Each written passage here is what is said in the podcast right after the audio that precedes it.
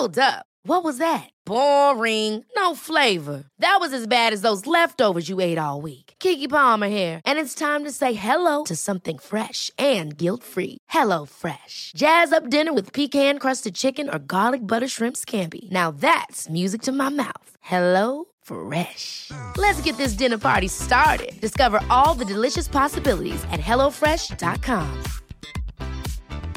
Hiring for your small business? If you're not looking for professionals on LinkedIn, you're looking in the wrong place. That's like looking for your car keys in a fish tank.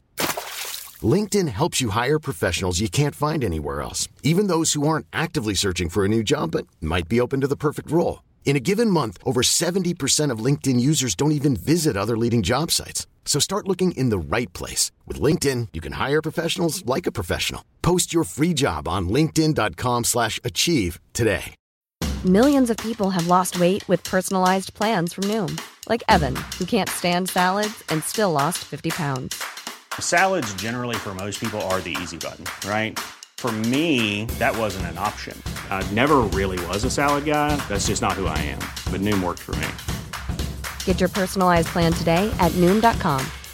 Real Noom user compensated to provide their story. In four weeks, the typical Noom user can expect to lose one to two pounds per week. Individual results may vary.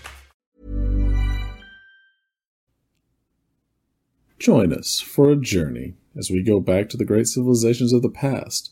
Who were the people? What were they like? How did they begin?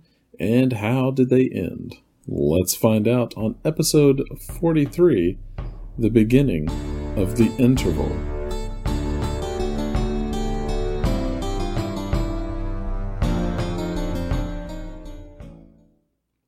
Previously, on the Fan of History, Adad Nirari III fights to keep the Assyrian Empire from falling to pieces, while Urartu grows even stronger to the north, in what is today Armenia. Well, Dan, it looks like there were some iTunes comments. Sweet. I have one in Swedish as well, but you go first. I'll go first. This was actually back on April 27th when we did the other one. But Apple, in its infinite wisdom, only allows only allowed me to see three comments total on the page. But if I went into iTunes, this one was up here. So sorry for the delay. We have M. Truitt wrote, I love history, but I hate driving. With an hour long commute, I've been searching for an educational and entertaining podcast. This is it. Dan covers world history in 10 year chunks and has a fun perspective on events. He and Brennan bring historical figures to life, even hypothesizing what their ancient thoughts and motives were. One thing I hope will improve is the audio quality. Me too, buddy. I think it's Brennan's mouse clicking or background that's somewhat distracting. I know. I actually, from the time you wrote this, I have encased my microphone in a protective barrier, so hopefully that will cut it down. This podcast is everything it set out to be informative, entertaining, and thought provoking. Well done. Well, thank you. I shall erect an obelisk on an obscure mountain for you. If you do, please send pics and we will post them. awesome. That's all we want. my my life goal will have been met. Well, I have an iTunes review here on um, in Swedish, but okay. I'll translate it. It's from Athletic Yogini, who gives us five stars. Yay! Right. And says, uh, very exciting and inspiring pod about history. I strongly recommend this one. Okay, so now we have something to live up to. I know. I feel pressure. yeah, let's. Oh, okay. Yeah, we are we are in the 70, 780s BC. Yes. And Adad Nirari III is the king of the Neo-Assyrian Empire. Assyria is still the strongest state in the Near East, but Urartu is a close second. Adad Nirari is the sixth king of the empire, and internal forces are weakening the empire. But the king is all focused on eternal threats, not sensing the danger from within. Uh-oh. Uh, this will not go well. So the interval is a period of Assyrian decline. Right. So just to give events away.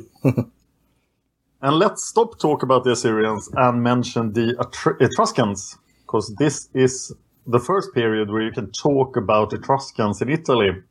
Oh, wow. And as I mentioned before, we now know that Etruscans never invaded Italy. They came from Italy. Their DNA was sold in 2013. Uh, they are the next phase of the Villanovan civilization. And you kind of talk of 800 to 750 BC as the pre Etruscan period. Okay. But they do have contacts with the Greeks in the Bay of Naples. There is a colony of the Greeks in the Bay of Naples already. It was set up by the island of Euboea.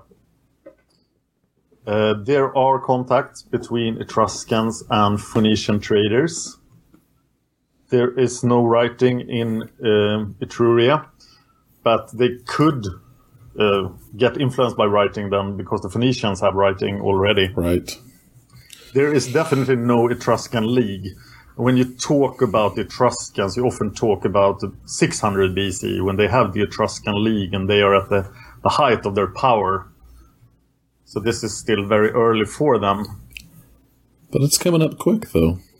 It is. And uh, Rome, then, as I've said before, will enter our narrative being one of the Etruscan cities in the league pretty much in 616 BC. So no Romulus and Remus on this podcast because that's a fairy tale. yes. Romulus and Remus. But the place where thing, things really are happening in the 780s are in Urartu, and these are the final years of Menua, the king of Urartu. And the Assyrians still deny his existence. He's never mentioned by the Assyrians. Uh, but the Urartians are mentioning him, and he himself is mentioning himself. oh. and he is the master of fortifications. He conquers more territory in every other direction than Assyria. He is building walls against Assyria and he go, even goes to the southeast, sort of going around Assyria to the east. Hmm. He is the first monarch in Western Asia to develop the process of conquest by systematically planning lines of fortresses and defensive posts. This is very much what Hadrian did for the Roman Empire, but it's getting done a thousand years earlier by this guy. Oh, wow. He also built canals that are still in use today. And uh, he, of course, named it the Minua Canal. but now it's uh, renamed to Samramsu, which means the river of Semiramis. Semiramis. Yeah, because uh, there's this canal that is really old. It must be Semiramis, who built it. did it. yeah, the queen of the universe. Yeah, that lady. She did so much. And this canal is 75 kilometers long. How long is that in miles? 50 miles. Yeah, okay, that makes sense. From the Hosap Valley to Lake Van, or the Lake Van area. Uh, the Nairi Sea, Lake Van, this huge lake, has no fresh water. So they needed to get fresh water to the, the old capital of Urartu. Right. There are also huge cisterns and vineyards built at this time. A lot of bronze working. And uh, Menua rules Urartu for 24 years between 810 and 7086 BC. And there is much debate about the exact dates, but it seems to be 24 years. And then he dies. Probably then in 786 BC, leaving the title to his son, Argishti, who becomes the king in this year. And Menua's role is uh, to be the sower, and his son and his grandson will reap. So Argishti, the king of Urartu, is uh, a pretty aggressive fellow who doesn't care much about canals or building fortresses, but he wants to attack people. Well, that And makes we- sense. that's Yeah, the, that's now- the fun part, right? Yeah, dad built a lot of stuff. Let's put it to good use. And we have his annals. Um, there is a lot of records from this period. And we have the longest inscriptions of any Urartian monarch. comes from this Argishti. There is some of it that we can't uh, understand today. And especially the geographic terms, because the Urartians have like place names that match no other place names. So we don't know if they're making stuff up or not, but it's probably not uh, just very hard to understand what they're doing. And They, they sort of discover, they attack and conquer all of these kingdoms that nobody has ever heard of. In uh, 786 to 784 BC, the Urartians go to war to the southeast and the north, and their influence is spreading. Do you remember Pygmalion? I do. He was the brother of Dido, the founder of Carthage. Yep. And he chased her away and kept ruling in Phoenicia. He is very much a historical figure, and in 785 BC he dies. And then we sort of lose track of Phoenicia. Hmm. So we know about him, he's confirmed from several sources, but we don't know who succeeded him. And we don't know very much about Phoenicia at all before 750 BC. And uh, Phoenicia is probably better off in this unknown period than in 750 BC when bad stuff will happen to Phoenicia. It's funny how we don't have a lot of written stuff down from Phoenicia. From the inventors of the alphabet, almost Yes. all the writing is lost because they thought paper, that's a really good thing to write on. Right. That'll Instead of last. That's Bone, like those primitive Assyrians. Right, that that's the future right there. Paper. How funny. yeah, they thought so. The paperful office. That's the Phoenician way. but they are still colonizing the Mediterranean uh, in a very trade focused way. They are supplying the Neo Assyrian Empire with luxury goods, and they are doing well in Phoenicia. So in 785 BC, Adad-Nirari III has to attack somebody, and he decides to attack Kubushkia. And this is an anti-Urartu act because Kubushkia is the border area between Assyria and Urartu. And this campaign is probably led by the field marshal, the Turtanu Shamshi Ilu, who we have talked about quite a lot. He is kind of inclined to be there in the north. That's where his birth territory is. And he seems to be acting out of Fort uh, Shalmaneser, the Bit Adini capital that Shalmaneser conquered. So he's the Aramean warlord with an Assyrian army, pretty much as we have talked about before. In seven in the 785 campaign, there is a very cryptic note that says Anu the Great went to Dur, and Dur is a place in Babylonia. Okay. So that doesn't seem to have anything to do with Kubushkia. So I don't understand it. I don't know who Anu the Great is. Sounds kind of like a god. Yeah, is there I mean I'm guessing there's no mention of any king or ruler called Anu. Maybe they took a Kubushkian god and sent him to Babylonia. It's like, here you go, Oh. Babylonians. Here, you keep this. Yeah, you have a new god in your town. Congratulations. and uh, the next year in 784 BC, pretty much exactly the same thing happens. So there's a fight in Kubushkia. Anu the Great doesn't go to there because he already did last year, Yeah. but uh, nothing else. Ever catch yourself eating the same flavorless dinner three days in a row? Dreaming of something better? Well, HelloFresh is your guilt free dream come true, baby. It's me, Keke Palmer. Let's wake up those taste buds with hot, juicy pecan crusted chicken or garlic butter shrimp scampi. Mm. Hello Fresh. Stop dreaming of all the delicious possibilities and dig in at HelloFresh.com. Let's get this dinner party started. Millions of people have lost weight with personalized plans from Noom, like Evan, who can't stand salads and still lost 50 pounds. Salads, generally, for most people, are the easy button, right? For me, that wasn't an option. I never really was a salad guy. That's just not who I am. But Noom worked for me. Get your personalized plan today at Noom.com. Real Noom user compensated to provide their story.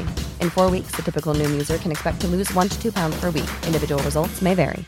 Hiring for your small business? If you're not looking for professionals on LinkedIn, you're looking in the wrong place. That's like looking for your car keys in a fish tank.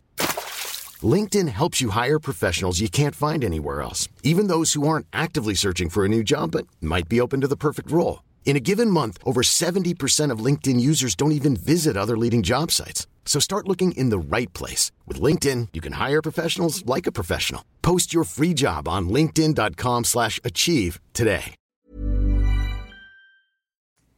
Happens, and there are no decisive results. But in 783 BC, uh, a terrible thing happens in Assyria. Oh no. And this is the true beginning of the interval. Because Adad Nirari III, he is he dies in 783 BC, apparently of old age. He has been ruling the empire for 28 years, since 811 BC, when his dad was all over Babylonia. Wow. So Adad Nirari died the worst death of an Assyrian king. Yeah, but they never die in combat. Remember that. They always die of old oh, age. Oh, that's right. Or they get murdered by usurpers, but they never die fighting the enemy. With one great exception we'll come to by the end of this century. Okay. But Adad-nirari III, nobody remembers him. If you ask people about the great Assyrian kings, they don't mention him. But I think he was pretty good because maybe he, he couldn't stop this process of weakening. He couldn't stop the nobles from getting powerful, but he he did stuff. He was always acting, always doing things. I think he was the guy that comes to the office and just does what he's supposed to do every day. And he works the extra hours. He has no imagination. He won't go out of his way to invent something new, but he puts in the work. Right. And I think that's what he did for 28 years. He was saving the empire. I think the interval could have begun much earlier, but it didn't. So he kind of kept the boat going. He had a lot of sons. I think they all did pretty much. He probably had tens and tens of sons. Okay. But noticeably, he has two sons named, or maybe even four sons so I'll give you some names. He has a son named Shalmaneser. Shalmaneser, that sounds familiar. Yeah, that's the crown prince. Uh, he has a son named Ashur-dan. He might have a son named Ashur-nirari. These are all all old king names. And Okay. maybe, maybe, maybe had a son named Bul. Hmm. That's not the king name. But thus begins the interval, and it will last last between 782 BC to 745 BC, when something really special will happen. Okay. But in the life of an empire, we have had a good run here with the Assyrians. This has lasted for 130 years. That- That's a pretty good empire. Yeah, that's a that's a dynasty. Yeah, so thi- this is this should have been the end. There, there should be a period of decline, and then the empire should leave the scene. But uh, events in 745 BC will radically change that. So it's a, a pretty bad situation for the new king, then Shalmaneser IV, the son of Adad-nirari III, who takes the throne in 783 BC. And the first thing we note why this is bad is that there are no pictures of this guy. Uh There are no representations of him. We have no idea what he looked like. We probably know that he had a huge beard and looked exactly the same as every other Assyrian king. Right. But he doesn't claim. There, there are no pictures of him. There are no great inscriptions of him. There's like this guy wasn't making an impression. That's unfortunate for him. And then the sources dry up. Which is also a bad sign. When the Assyrians are not winning everywhere, they don't tell us anything. Right. They don't write it down if they aren't the winners. So it's like nothing to see here, moving on. it is possible that Shalmaneser IV was completely dominated by powerful nobles, and the most important of those would then be Shamshi Ilu, the field marshal. Uh, and that he was maybe just the figurehead king. So maybe he was confined to his palace and like sit here, be cool, will will rule the provinces. So never confuse him with the ultra powerful king Shalmaneser the First or Shalmaneser the Third, because this is Shalmaneser the Fourth. Not much to see here. yeah, they're just to sweep that under the rug. And one of the great sources that dry up here is the synchronistic history. This is a pretty interesting document, and we have used it quite a bit. I haven't talked a lot about it, but it is very likely that it was uh, finalized uh, at the end of the reign of Adad-nirari III, because it's a history about Assyria and Babylonia. And this is extremely useful for dating events as it talks about the history of both kingdoms. But you can read between the lines in the synchronistic history that it is written by somebody who really liked Assyria. Very pro Assyrian. Yes. And there is, there will be, next century, there will be a Library of Alexandria like thing, the Library of Ashurbanipal. And in this library, which was uh, which was discovered in modern times. Uh, there were three tablets from this synchronistic history, and that has been very useful for reconstructing the Assyrian history. But uh, the last notes in uh, the synchronistic history says that uh, in this period, Babylonia repeatedly violated boundary agreements in the East Tigris area the Babylonians were threatened with Assyrian vengeance, but the empire was no longer able to deliver such vengeance, and the days of Shamshi-Adad V were in the past. So Babylonia is sort of slipping out of Assyrian control. Remember, Babylonia was beat to a pulp right. by Shamshi-Adad V. It's amazing that they still had enough of them enough of their own identity left after that to pull away. You know what I mean? Yeah, the seems concept like, of yeah. Babylonia seems to be so strong yeah. that people just try to restore it whenever they get a chance. This this kingdom is a thousand years old, Babylonia. Right. Uh, so in Babylonia for this decade, then it's a period of chaos and instability. Uh, they are still suffering from the effects of the invasion of Shamshi which was 20 or 30 years ago. Uh, the Arameans they, in Babylonia, they do what they always do in times of chaos. They return to the wilderness and start plundering stuff. Uh, the Kassites disappear up the Zagros mountains into their own kingdom. And the Chaldeans, the Chaldeans, they increase their influence and they try to seem like the ones who try to preserve this Babylonian identity. There is a king called Marduk Bel-Zeri who claims to have ruled Babylonia between 790 and 780 BC. But we don't know anything about him. We don't have much written records. So Babylonia is in a much worse shape still than Assyria is. And it's almost like Babylonia is back in the state it was in in 1000 BC. Hmm. So things don't look good for Babylonia, but That's still bad they, news. yeah, they're able to resist the weak Assyrian Empire. But in 783, in the, the first year of the new king of Assyria, Shalmaneser IV, uh, we have a record of a, a, war. Remember, the Assyrians have to go to war every year. Every year. And in the eponymous year of Nurta Nasir, the governor of Mazamua, Shalmaneser IV attacks Itua. And the Itua, they were an Aramean tribe. It's unclear where they lived. They might have been in Babylonia or they might have already been conquered by the Assyrians and revolted this year. And the next year, exactly the same thing will happen.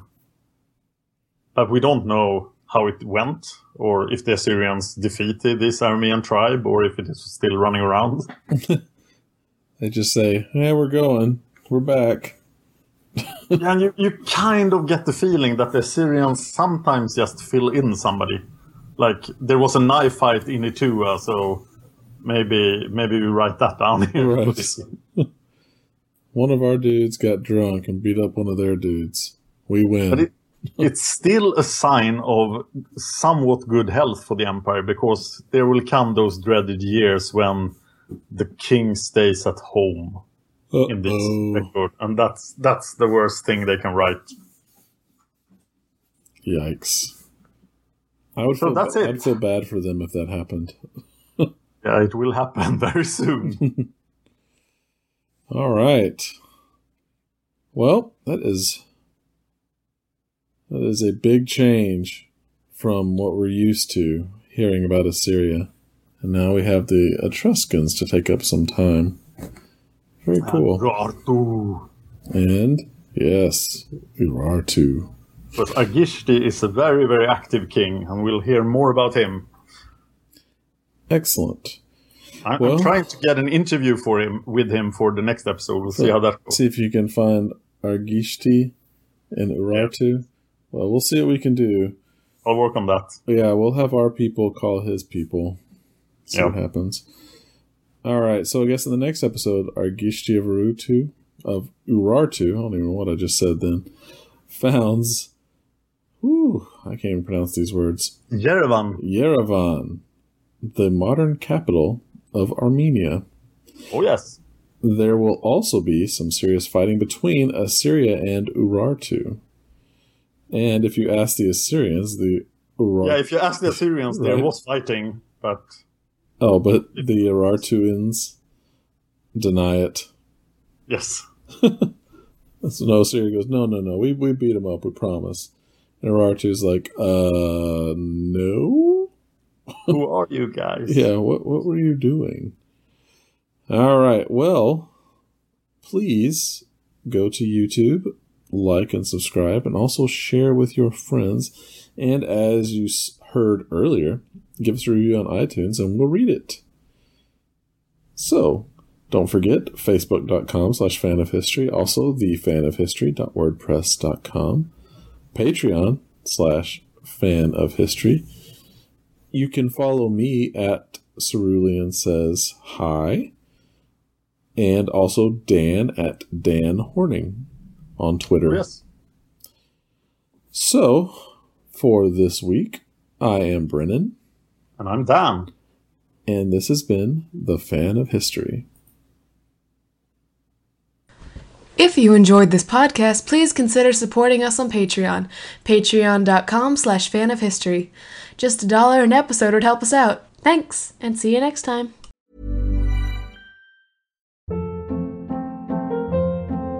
Hold up. What was that? Boring. No flavor. That was as bad as those leftovers you ate all week. Keke Palmer here, and it's time to say hello to something fresh and guilt-free. Hello Fresh. Jazz up dinner with pecan-crusted chicken or garlic butter shrimp scampi. Now that's music to my mouth. Hello Fresh. Let's get this dinner party started. Discover all the delicious possibilities at hellofresh.com.